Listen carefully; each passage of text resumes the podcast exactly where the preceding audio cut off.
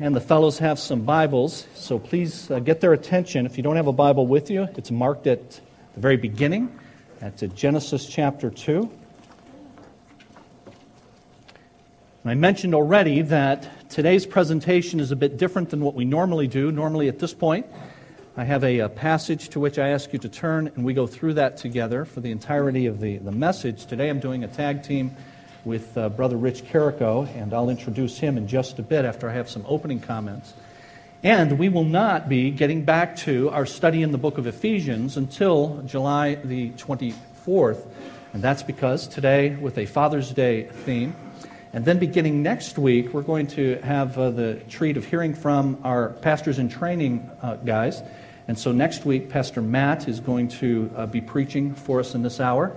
And then uh, the following week, we're going to have uh, Brother Zach Hamilton, and the week after that, Brother Larry Castle.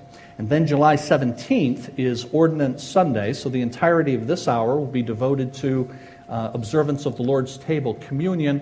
And then the following week is July 24th. We'll get back to our study through the book of Ephesians. So today, Father's Day, for which we have an outline for you that's inserted in your program and to which I'll allude, so I call your attention to that. Do you see in the outline that I say that God gives His grace through men? Now, I'm using the word grace in one of its many senses in the, in the Bible. It's most often used of God's grace to sinful people in Jesus Christ in His death and His burial and His, his resurrection. So we're going to see at the end of our time together all graces, all benefits, all blessings that God gives to us in any respect are all channeled through the Lord Jesus Christ. But the word grace is used in a, in a, broader sense than in Scripture, sometimes to just refer to those very benefits, those blessings that God gives to us. And so when I say in your outline, God gives his grace through men, I'm saying that God has given to humanity a gift in, in men. Just as I said on Mother's Day, God has given a gift to uh, our, our families and to humanity in general through women. God has done the same thing through men. And so when I say God gives His grace, God has given us this gift to mankind through the masculinity of, of men. Masculinity itself is a gift that God has given to humanity. I talked on Mother's Day about the particular empathy and the compassion that women, most women, have. And of course, men have those qualities too, but they are especially concentrated, as we saw on Mother's Day, in women.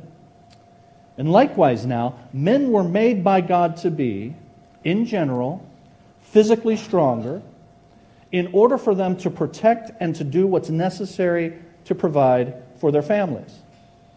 Most men are made with a somewhat adventurous streak, and it causes them to be willing to take on new challenges. And in the best cases, to take on those new challenges not just because they're bored or because they haven't grown up yet, which is a particular malady in our, in our culture, the delayed uh, adolescence, the extended adolescence, and delayed adulthood for many, for many men. But in the, in the best cases, those men are willing to take on those new challenges for the benefit of their families and for the benefit of others. You see these differences then between girls and boys, ultimately men and women, very early on. Those of you that have sons know that boys want to break stuff. They want to beat on things. They generally want to, to move around. And uh, again, speaking in generalities, girls uh, generally uh, are willing to be more quiet, willing to play in the corner, often willing to do what you, what you tell them. Now, that being the case, it's not clear to me and to others that we've sufficiently accounted for those differences in the way that we educate kids. Have you ever thought about that? That, that our schools are very often more, especially at a younger age, are better suited for girls than for boys. And a lot of boys have a very difficult time with that. It sits still, don't break anything, don't move. And, it, and, and a, lot of, a lot of boys have a very difficult time in those elementary years. There's a book that I will recommend to you along these lines, now it's provocatively called, you have to sell books, so it's called The War Against Boys. It's by Christina Hoff Sommers. It's not a, a Christian book particularly, but it has some insights with regard to these, these differences. And the Bible teaches God given differences between boys and girls and how they manifest themselves in, in culture. And so God has given this gift of masculinity for a good purpose to humanity, but there are a, an array of forces that are amassed against men playing their role in our culture today. Let me just list a few of those for you. One of those is feminism, particularly as arisen in the 1960s. And when I say feminism, I don't mean uh, looking for the rights of women. That's all right and all good. I guess it would be better called radical feminism, which wants to erase all differences between males and females. And that's especially seen in radical feminism's support, rabid support of abortion on demand. Because the one thing that shows the difference between men and women is that women bear our children and men, of course, cannot. If you can erase that difference, then you've, uh, you can erase other differences as well.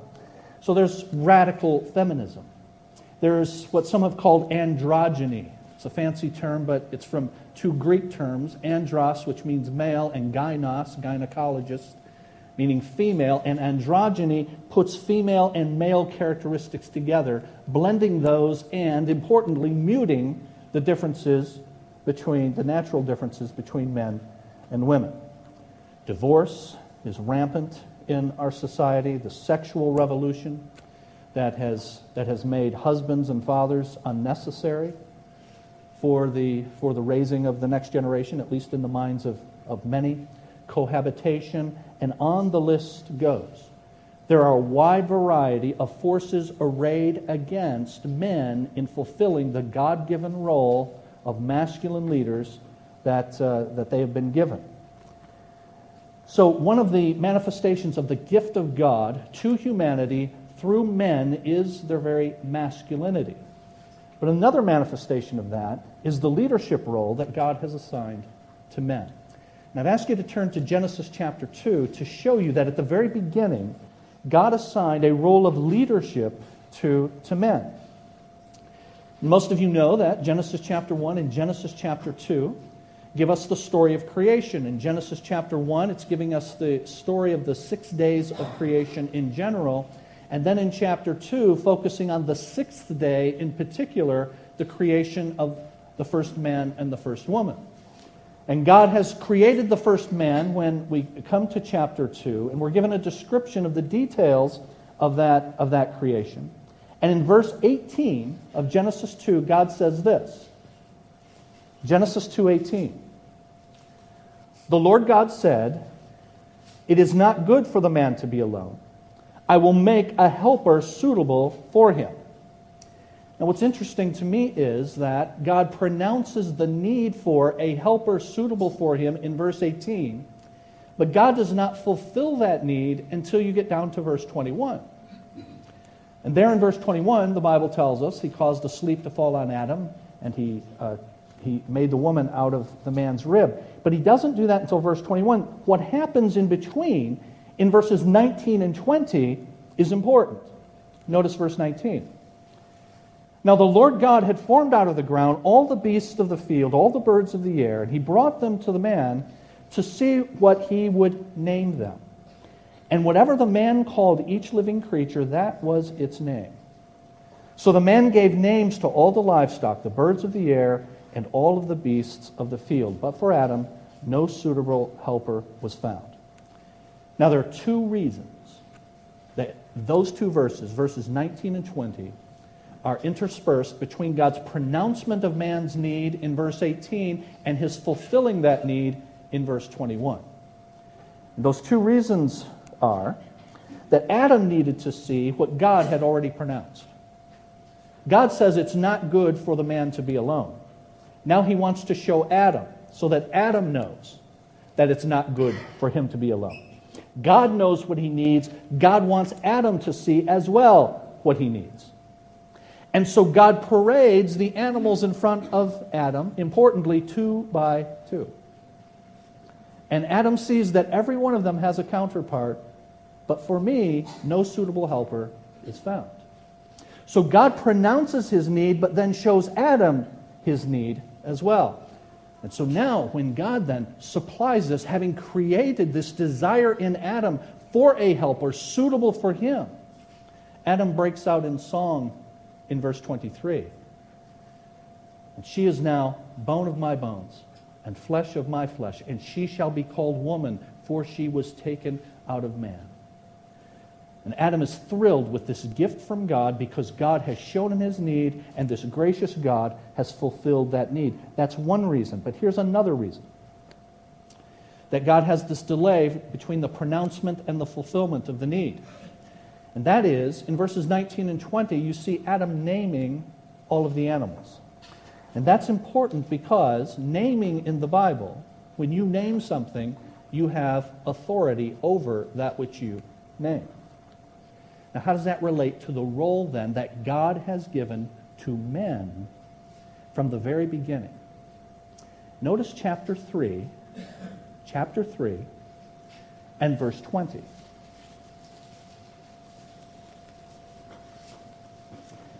Adam not only named all of the animals, but in verse 20 of chapter 3, Adam named his wife Eve.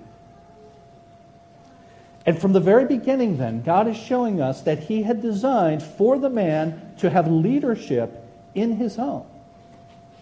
Masculinity and leadership as a gift to humanity from the very beginning of creation. Now, this God given role for men to lead is also seen in what transpires in chapter 3, and most of you know the sad tale that this is the fall of humanity into sin. The man is made to lead his home, but I want you to notice at the beginning of chapter 3 now who leads in the discussion with the serpent. Verse 1. Now the serpent was more crafty than any of the wild animals the Lord God had made. And he said to the woman, did the serpent. So the serpent knows how this is supposed to go. But he doesn't talk to Adam, he talks to, he talks to Eve. Did God really say, You must not eat from any tree in the garden? Verse 2 The woman said to the serpent. And this dialogue goes on. You get to the end of verse 4. You shall not surely die, the serpent says to the woman. So, with all of that, here is Eve as the, the, the, most prominent player in this, in this scene of the fall of humanity into sin. And yet, have you ever heard the first sin called Eve's sin? It's always called whose sin? Adam's sin. As a matter of fact, the Bible says sin entered the world through one man. We men are like, hey, we've been ripped off for several millennia. But not really. Because the question is where was the guy who was supposed to be leading? And verse number 6 of Genesis chapter 3 tells us that Eve took from the fruit of the tree and she ate. And then she gave some to her husband. And then notice the last phrase in verse 6 who was with her. And you have Adam now, who was called by God and made by God to lead, but he is passively watching as his family is destroyed and the human race is plunged into, uh, into sin and all of its consequences. Now, you see what kinds of problems then are going to transpire for men and for women with the abdication of this role and now the plunging of himself personally Eve personally, and humanity in general into sin. You see that when God gives the pronouncements of the consequences for sin. And I want to show that to you quickly. God gives consequences as you go on in chapter 3 to the serpent. You're going to crawl on the ground. He gives, he gives consequences to Adam. Adam, by the sweat of your brow, you're going to eke out a living. Thorns and thistles are going to grow. You were going to work before, now your work's going to be eminently harder, more difficult. But then in verse 16, God gives a pronouncement to the woman, consequences for her. And here's what he says in verse 16 He says, Here's one of the consequences for your sin, Eve. In pain, you are now going to give birth, And he says in verse 16, notice, and your desire will be for your husband. Now let me just stop there. You see, that doesn't sound like a curse. Your desire is going to be for your, your husband because we think that it's a desire for intimacy and closeness. That's not what it means. In the context, it is, it is, a, it is a curse, it is a punishment. Your desire will be for your husband. And then notice the next phrase, but he will rule over you. And what God is saying now is this as a result of this now, Eve. Very often it will be your desire to play the role that I've assigned to the man, and the man will sinfully respond by seeking to dominate over you. Have we seen that in the history of humanity? Now, how do I know that's what that phrase means? Chapter 4 records the first murder, Abel being murdered by his brother Cain. And God comes to Cain and he says to Cain, Cain, what have you done? You come down to verse number 7 of chapter 4. God says to Cain, What have you done? And then God says this to Cain Sin is crouching at the door. It, sin, desires to have you but you must master it. Now, notice that phrase it desires to have you, you must master it. That is the exact same phrase in Hebrew as chapter 3 and verse 16. Your desire will be for your husband, but he will seek to master you, seek to rule you. And so, as a result then of this, of this sin, men have now fallen into one of two categories in abdicating their leadership in their homes. They either passively allow the woman to lead and don't exercise leadership at all, or they sinfully seek to dominate women. And the Bible teaches a very beautiful picture of neither one of those. And it is our job then as a church to restore men to their God given calling. God calls men, made men to lead in their homes he also made men to lead in the church. And I'll just give you a few passages that you can, that you can jot down if you care to, and you can see that, that God has designed for males, for men to lead in his church. Acts chapter 6, verses 2 and 3. 1 Timothy 3 2. So Acts chapter 6, verses 2 and 3, 1 Timothy 3 2. 1 Timothy 3 12. 2 Timothy 2 2. So just four passages that show that God has designed for men to lead not only in their homes, but in the church as well. And so what we as a church have to do is help men who are plagued by sin and plagued by the tendencies of passivity or domination to lead as God has designed in a Christ like way. And that's why the Bible says, Husbands, in contrast to those approaches, love your wives just as Christ loved the church and gave himself up for her. The church has a responsibility then to help men in this leadership to which they've been called. I just have this pyramid there. Can you all see that? I don't know how. Yeah, you can see it. Good. Thank you. Thank you, Larry.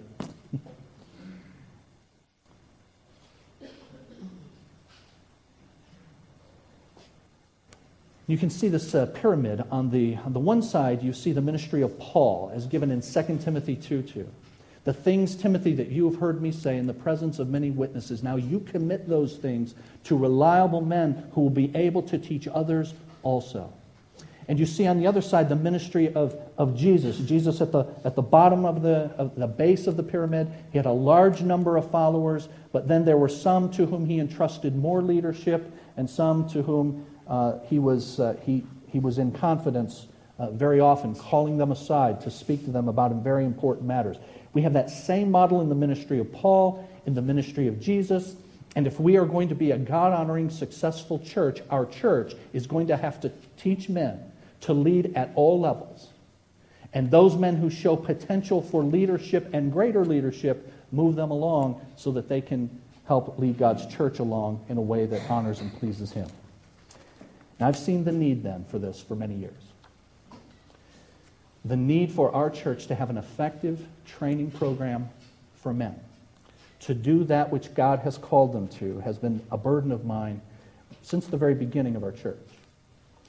Some of you have heard our 15 year plan over the last several years. We have five years left in our 15 year plan. And one of the items you've heard me talk about over and over again is the establishment of a robust men's ministry. And I thank God that we have now come to the point that we can implement that this year. It's important for the health of our families, it's important for the health of our church. And I'm delighted as well to have Brother Rich Carrico step forward and say that he is willing, not only willing, but desirous to lead this, this ministry. So you're going to hear from Rich in, in just a moment. But let me just say why I'm delighted to have him leading this for us. Those of you that know Rich know that individually, he is a godly Christian man, first and foremost. He's also a loving husband to a godly wife in Tracy. He is also a successful father. Now, I use that word carefully successful. Nick is still in the process. and Nick is doing great. And our girls are in process as well. But, you know, Jess has grown. She's a fine Christian lady and desiring to serve, serve the Lord. I call that gospel success. It's, it's success by God's grace. And God has used Rich and Tracy as a, as a tool in that, that process.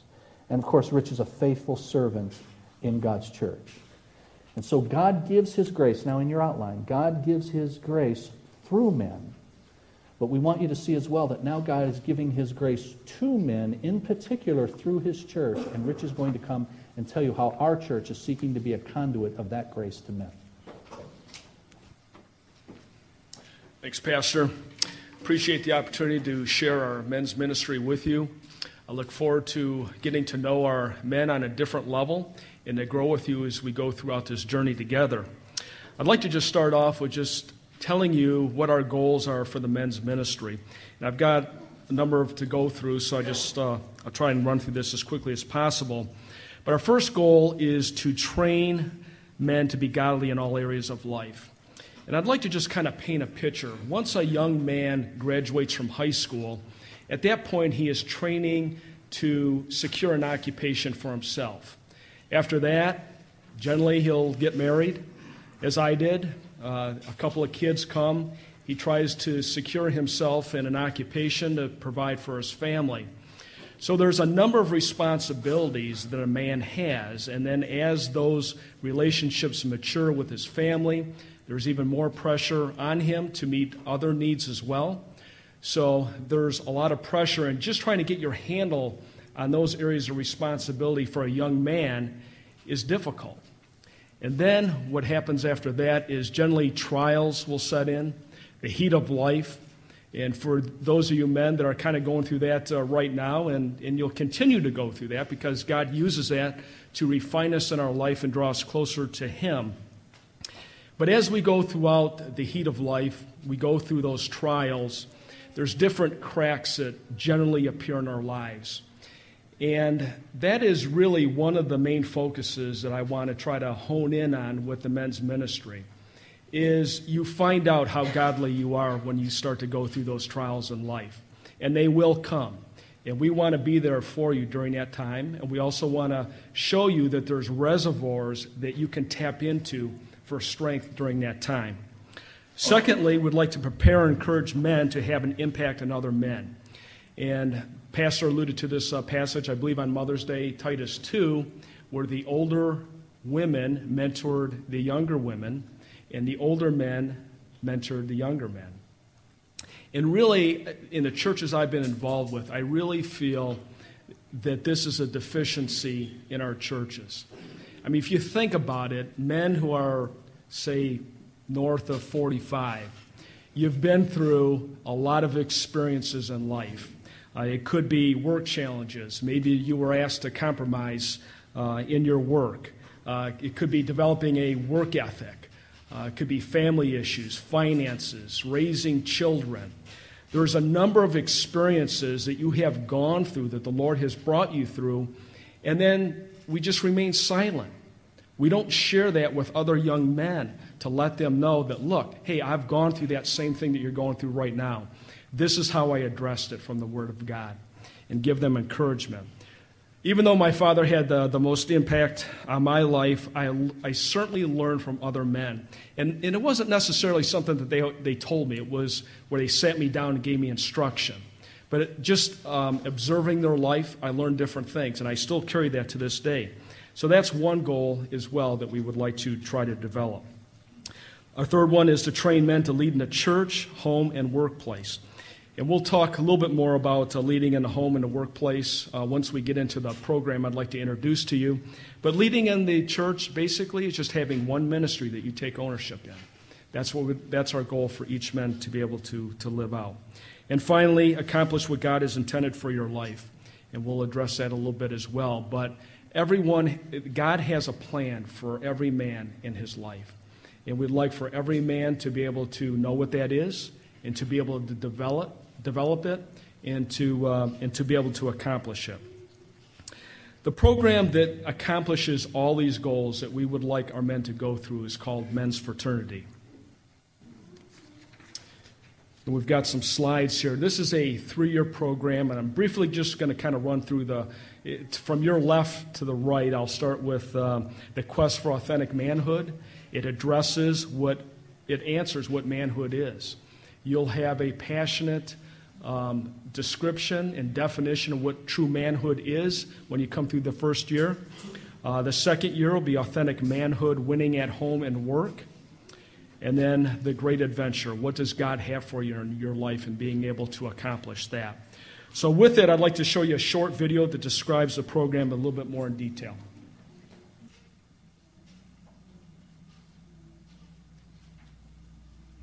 Why would a thousand men converge on a church campus every Wednesday morning before sunrise? And more importantly, what difference does it make? Here in Little Rock at Fellowship Bible Church, men throughout central Arkansas are making a radical discovery that is transforming not only their lives, but their homes, their churches, their communities, and their world as well. Men must be leaders in their families, they must be leaders in the community, and must be leaders in the church. And I've never seen any teaching uh, anywhere that helps men to uh, become those types of leaders in all those arenas than men's fraternity. It has caused me to, to consider uh, the impact that I have on other people, uh, the impact that my serving them Men's Fraternity, a compelling three year curriculum developed by Dr. Robert Lewis, closes the gaps and brings guys from all walks of life together around a common manhood language and a biblical definition of masculinity that challenges them to reject passivity, accept responsibility, lead courageously, and expect the greater reward God's reward. Beginning with the quest for authentic manhood Men's Fraternity advances the cause with manhood at work and at home, and finally launches the great adventure where men are called and equipped to live an outwardly focused faith. This can be a great model uh, to lead and to be the man God wants them to be, just for themselves, but also for their peers, for their families, their communities, and ultimately the world. I want to tell you that men's fraternity basically will do three things for you. Here's the first one. The first thing it's going to do, it's going to be a place where you can talk openly, and I want to say openly and safely, about what it means to be a man. It's real important that we have a place where we can talk openly and safely. You know, every year when we finish men's fraternity, we kind of take a survey of what the guys experienced when they went through this year together. And uh, one of the things that comes out of every year that I think is so important is men will tell me this. They'll say, I discovered I'm not alone. And then there's laundry. Let's consider this excerpt from the following letter. Dear Dave, my husband announced one morning that he had discovered the previous night, on the eve of a two day business trip, that he was out of underwear. Why he told me, I don't know. I never tell him when I'm out of underwear.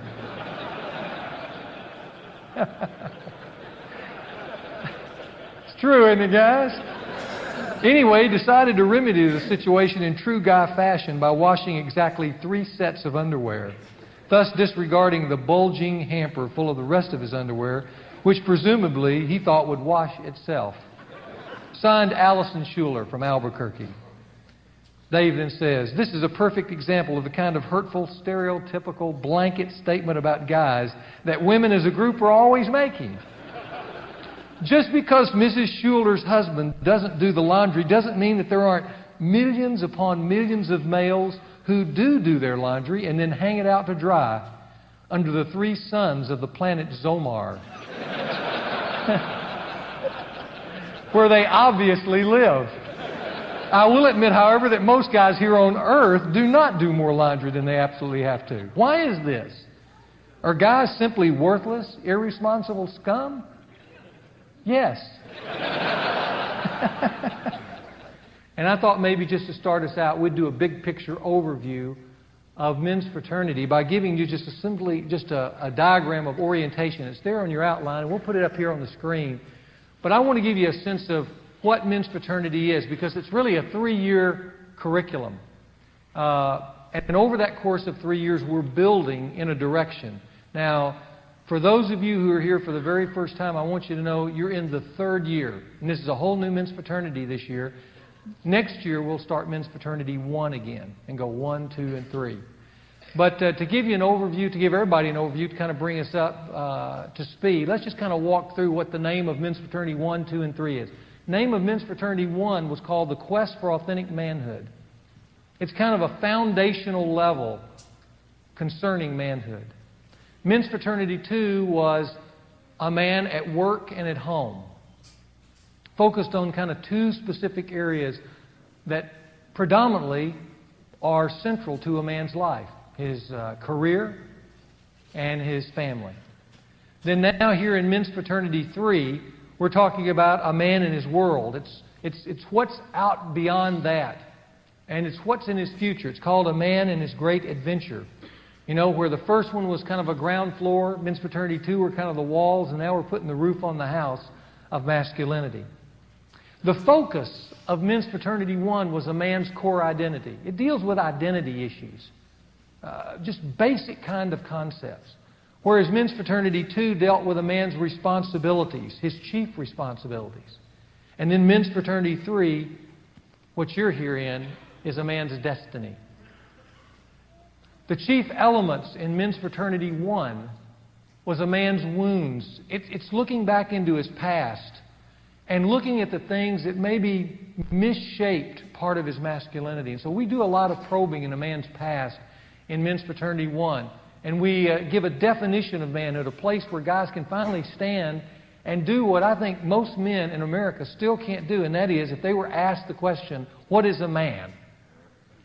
If you were asked the question, you guys who are here for the very first time, What is a man? Could you give us a succinct, passionate definition of it that you say, That's what I'm living to be? See, most guys can't. Most guys just draw a blank at that point. So, Men's Fraternity 1, we give this definition of manhood, and then we overview some basic manhood issues. Then in men's fraternity, two, the chief elements are how a, jo- a man enjoys and engages his work in a whole new way. And then, secondly, how he successfully relates to a woman, which is a big part of a man's life. And then finally, in this one, Men's Fraternity 3, what we're going to be doing is rediscovering some of the adventure of life. And we'll talk about why we need to do that here in a moment. But it's understanding also who I am uh, what, what are the uniquenesses that I have as a man? So we're going to be talking about design issues, how men are designed, and how you uniquely are designed, and then discovering what I call a satisfying life focus. The major challenge, if you were with us in Men's Fraternity 1, was this call that we made the boy must die. Now, if you were in Men's Fraternity 1, you know what that means. But there comes a place where a man has got to put away childish things. And he's got to move on in his life to what I call real masculine, real manhood issues. So the boy in you must die in men's fraternity one. In men's fraternity two, it's more of the man in you must step forward. Step forward into those areas that are most central to your life. Step forward in the workplace with conviction, a whole different uh, conviction that goes beyond just making a paycheck. It's being a force in the workplace. And then also stepping forward in your home as the leader of your home and how you relate to your wife and to your children, the responsibilities you have there. And then in this particular men's fraternity, what we're doing is the adventurer. We're talking about the adventurer and you must live. Because somewhere along life's path, a lot of guys lose the adventure of life. It just becomes hard. The passion of Men's Fraternity 1 was seizing your manhood. The passion of Men's Fraternity 2 was establishing your manhood. And the passion of this men's fraternity, Men's Fraternity 3, is maximizing your manhood. In fact, if you look in those, that last one on passion, for those of you guys who know the definition of manhood, uh, I really see the real central part of men's fraternity one is rejecting passivity. You remember that? That's really what men's fraternity one is. It's, it's, it's finally stepping up and saying, hey, I'm going to I'm to be a man. Men's fraternity two is uh, accepting responsibility, those chief responsibilities. Men's fraternity three is now leading courageously not your family and not in the workplace, leading you courageously in this great adventure so that you might receive all that God has for you in this life. And that's why the directives of the three, I'd put them just simply this way. Men's fraternity one is go. Men's fraternity two is fight. And men's fraternity three is win. Go, fight, and win.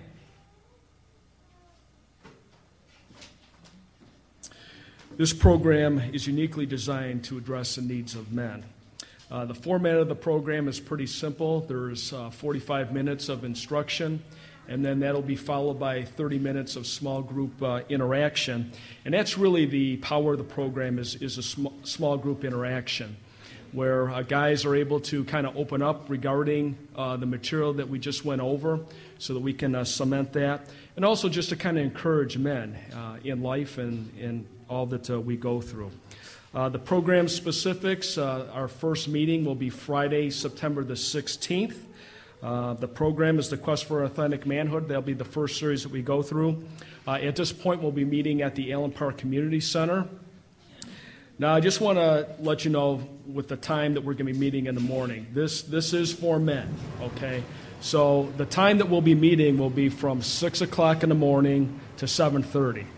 Now, hopefully there's nobody fainting at this point. But uh, the reason why we have we meet so early is is that actually this um, program has been in over 20,000 churches, and they said the most successful time to meet is early in the morning before work begins. And I will tell you, this is a commitment to go through this program. That's as hard as it gets, just just getting there. Uh, after that, it becomes much easier. There's no homework uh, that you need to do. Uh, but the first year, uh, the sessions are, there's 24 sessions, so it's actually less than a half a year. So it's not like we're going to be meeting every week for 52 weeks. And I really believe that this program is what the men in our church really need at this point. And I think that if, I, in fact, I know if, if you come and you're able to open up a little bit and just stick with the program, I believe that the Lord will use this as really a pivotal point in your life on your journey to uh, serving Him. Another component of the men's ministry is we'd like to balance the learning with uh, activities of just really experiencing life. And some of the activities that we're going to have is, uh, and I'll just list a few of them gun instruction and shooting. In fact, I've been told by a few of our guys this is going to be one of our first activities, otherwise, I'm going to be shot. So we'll be, uh, we'll be having that in the fall. Uh, I have a fella that would like to give us some bowling lessons. If you haven't had that, uh, self defense ins- instruction. I think that that is a key in uh, today's violent society. Just know how to defend yourself. Uh, we could have uh, some weekend getaways, tiger game, any other activities of your choice. But also, I'd like to kind of balance that to uh, give us some experiencing life sessions. And these are really just sessions that you come, and it's kind of like a little seminar where you can really just become knowledgeable in areas of life that you might not have any experience in. And a couple of those are retirement and investments. We'll have some professionals talk about that. Men's health and fitness, men's purity, which we do every summer. Um, I'll have some testimonies from men outside the church that have gone through maybe some areas of difficulty in their life, and they'd just like to kind of share that with you, just to let you know that you're not the only one that goes through uh, these types of issues. And maybe we'll have one on uh, just uh, general maintenance uh, uh, for your uh, automobile. So those are just to name a few. Now, one activity that we're going to take advantage of, there's a movie that's going to be coming out on September 30th called Courageous, and maybe some of you have already heard about it. But the same folks that uh, produced um, Facing the Giants and Fireproof has put this movie together. And I wanted to, uh, to preview uh, just a clip of this movie because really this movie kind of mirrors what we're trying to accomplish with our men's ministry. And the movie is about four police officers that have been trained to handle whatever the world throws at them. But there's one challenge that they were ill prepared to handle, and that was fatherhood.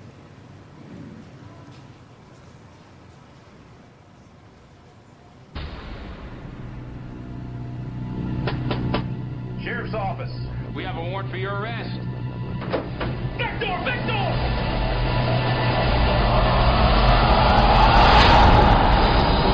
Deputy Thompson has now survived his rookie year. Guess that means you can start using real bullets now. when you get married, have some kids, you're gonna figure out real quick how much you don't know. You missed Emily's piano recital. Can I talk to you? Can I suggest that you spend a little more time with him?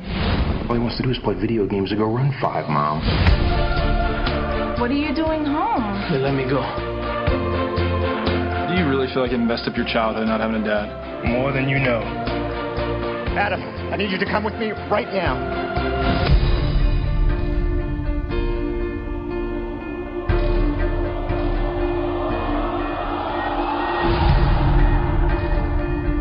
Man, if it wasn't for my family, I'd be in a tailspin right now. You do heal, but you're never the same. I want to know what God expects of me.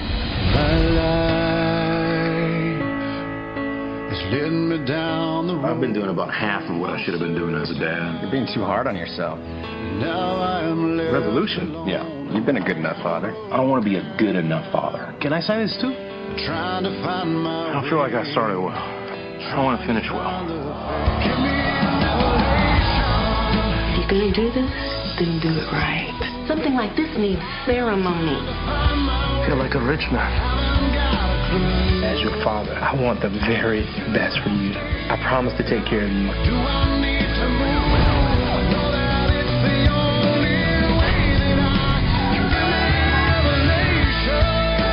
So where are you, men of courage? I believe every father should step up and answer the call. And to say, I will. I will.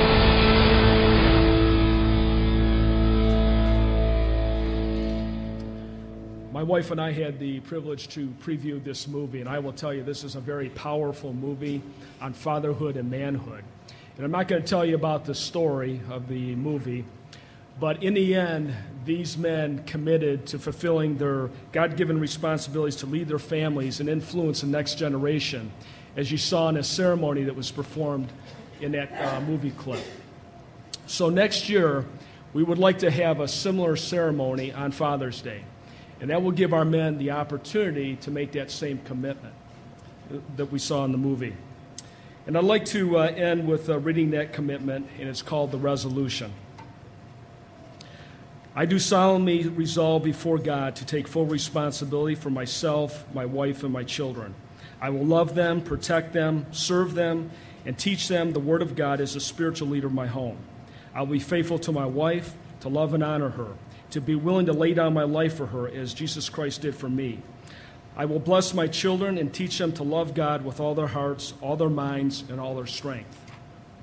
I will train them to honor authority and live responsibly. I will confront evil, pursue justice, and love mercy. I will pray for others and treat them with kindness, respect, and compassion. I will work diligently to provide for the needs of my family. I will forgive those who have wronged me and reconcile with those I have wronged. I will learn from my mistakes, repent of my sins, and walk with integrity as a man answerable to God. I will seek to honor God, be faithful to His church, obey His word, and do His will. I will courageously work with the strength God provides to fulfill this resolution for the, for the rest of my life and for His glory.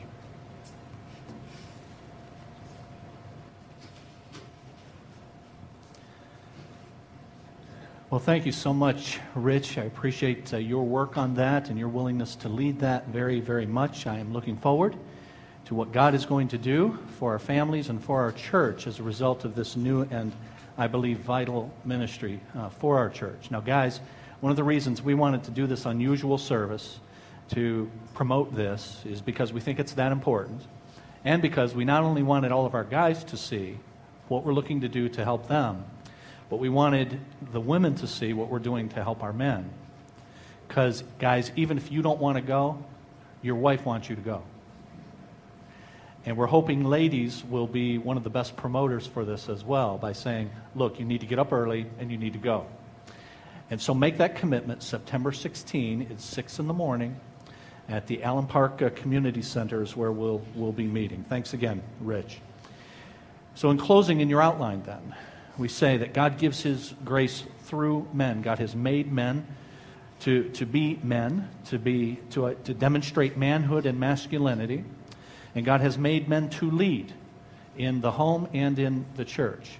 God gives His grace through men, but He also gives His grace to men. And He does that through the vehicle of His church. And this is the way we're trying to be conduits of that grace to you men. But last, but foundational, not least, is what I have in your outline that God gives His grace to men through His church, but ultimately through Jesus Christ. That God's grace comes to us as men through Jesus Christ. Now, why do I say that? Jesus Christ is called in Scripture the last Adam. Adam, the first man, Adam, was made to reflect God back to God. We were made in the image of God, but that image has been broken. And that broken image is manifest in all of the difficulties that we see internally in our own lives, in our relationships in our homes, and in the workplace, and in our churches as well. So the image has been broken. God the Son, Jesus, the Bible calls the last Adam, the second Adam, who has come to restore that image, restore us, all of humanity, and men as well, to what they were made to be. And so the Bible tells us that God's work in the here and now is to conform us to the image of His Son, for us to become like Jesus. And so, the means through which the change that I need and the change that you need, men, is going to come to you is, yes, going to be through the varied means of God's grace, through His church, things like what Brother Rich alluded to. Older men encouraging younger men through a program like we're implementing. But behind all of that and influencing all of that, and absolutely crucial to all of that, is the Lord Jesus Christ Himself. We're not just trying to become better men in general. We're trying to become the man.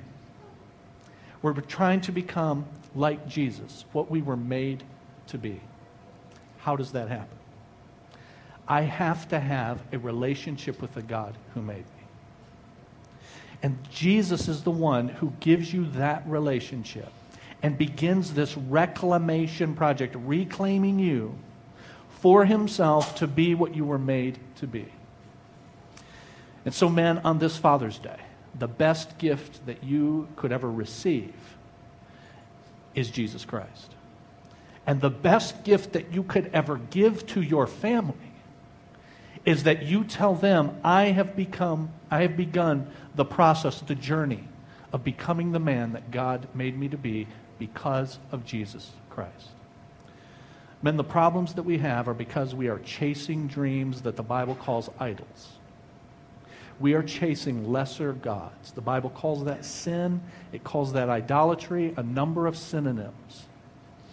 But God made us for Himself. And Jesus has come to pay the penalty for the sin that I've committed and the sin that you've committed. And when you recognize that you have gone astray, that you are a broken image of God that needs to be restored. And you have the humility to admit that before God. I have sinned. I recognize that I'm a sinner. I know what Jesus has done for me by dying on the cross for me. That's only the beginning. He covers all of your sin, past, present, and here this future. But He begins His work in you by His Spirit to make you what you were made to be. It starts there. And so, guys, I want to ask you to consider receiving Jesus Christ as your Savior. Realize who you are and what the ultimate problem is. Recognize who He is and what He's done for you. God the Son has died for your sin. And then repent of your sin. I don't want this anymore. I want to be what God has made me to be. I want to go His way, not my way. And receive Jesus Christ into your life. We're going to pray in just a moment. And you pray in your own words. There's no magic formula. In your own words from your heart to God acknowledging to Him that you have sinned, acknowledging to Him that you believe He is your Savior from sin, to rescue you, deliver you, and that you want to follow Him. Ask Him to forgive you, and He promises to begin that reclamation project in your life. Let's bow together. Our Father, we thank you for this special Lord's Day where we can focus on this issue of fatherhood, yes, but manhood in particular. We thank you, our Father, for your marvelous wisdom displayed in how you have made humanity, male and female. And we thank you for the God given roles and the, and the God given propensities that you have assigned to each of us. Help us to appreciate and acknowledge those differences and, and enhance our strengths and help each other with our weaknesses. But Lord, because of sin, we are so debilitated. We chase so many phantom dreams. And we go in so many directions other than the direction that you have designed for us. And we feel the consequences of that. We know it. We see it in our personal lives and in our homes and in our world and in our churches. And so, Lord, we thank you for your grace that you do not leave us where we are, but you pursue us. Thank you for pursuing me. Thank you for pursuing each one of us. Thank you for pursuing the men in this room right now. And your pursuit of them has led to your grace through your church offering this opportunity to them. I pray that many men will take advantage of this, that many wives will urge their husbands, encourage them to participate. And as a result, men will reject passivity. They will embrace the God given role that you have given them. And Lord, we are going to stand back and watch and praise you as you transform men and their families and our church as well. We thank you most of all for the Lord Jesus Christ, the man, the, the one that we are to emulate, the one who is not ashamed to call us brothers, though he is God in the flesh. We thank you that Jesus succeeded where Adam failed. And we thank you that you engage in this reclamation project to conform us to the image of the Lord Jesus Christ. I pray that you're beginning that process in the lives of some men right this very moment. We will honor you and praise you and glorify you for all that you accomplish in and through us and this ministry. We pray in the name of the Lord Jesus Christ. Amen.